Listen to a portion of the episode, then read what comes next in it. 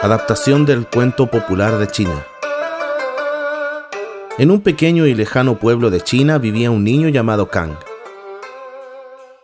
Sus padres eran unos campesinos muy pobres, así que los tres trataban de salir adelante como podían y sin poder permitirse ningún tipo de lujo.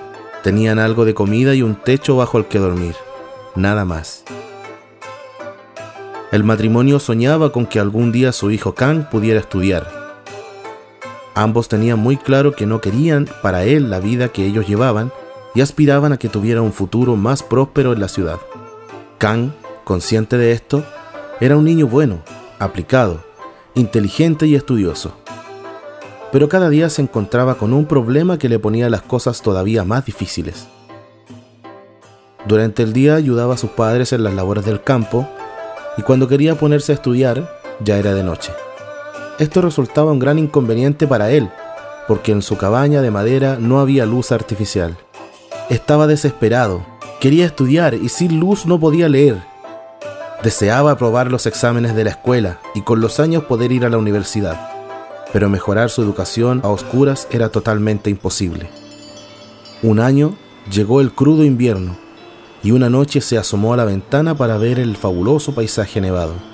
Estaba ensimismado cuando se dio cuenta de que la nieve emitía una luz blanca muy tenue, muy bella, pero casi imperceptible. Kang, que era un muchacho muy listo, decidió aprovechar esa pequeña oportunidad que le brindaba la naturaleza. Se puso un viejo abrigo, se calzó sus estropeadas botas de cuero, cogió el material del colegio y salió de la habitación caminando muy despacio para no hacer ruido. La capa de nieve era muy espesa, pero, a pesar de todo, se tumbó sobre ella. Abrió uno de sus libros y gracias a la luz blanquecina que reflejaba la nieve pudo leer y aprovechar para aprender. El frío era infernal y sus manos estaban tan congeladas que casi no podía pasar las páginas, mas no le importaba porque sentía que merecía la pena el esfuerzo. Permaneció allí toda la noche y como esa, todas las noches del invierno. El tiempo pasó rápidamente y un día los rayos del sol de la recién llegada primavera derritieron la nieve.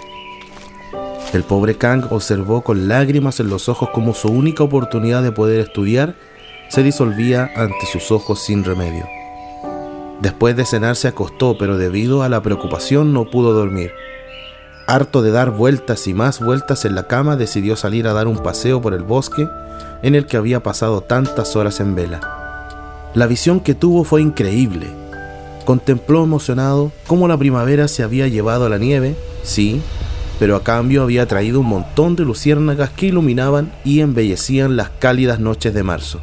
Se quedó un rato pasmado ante el hermoso espectáculo y de repente tuvo una nueva gran idea. Entró corriendo a su cuarto, cogió los libros y regresó al bosque.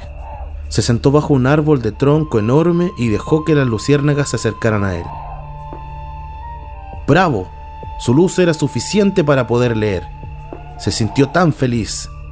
Una noche tras otra repitió la misma operación y estudió bajo la brillante luz de los amigables bichitos.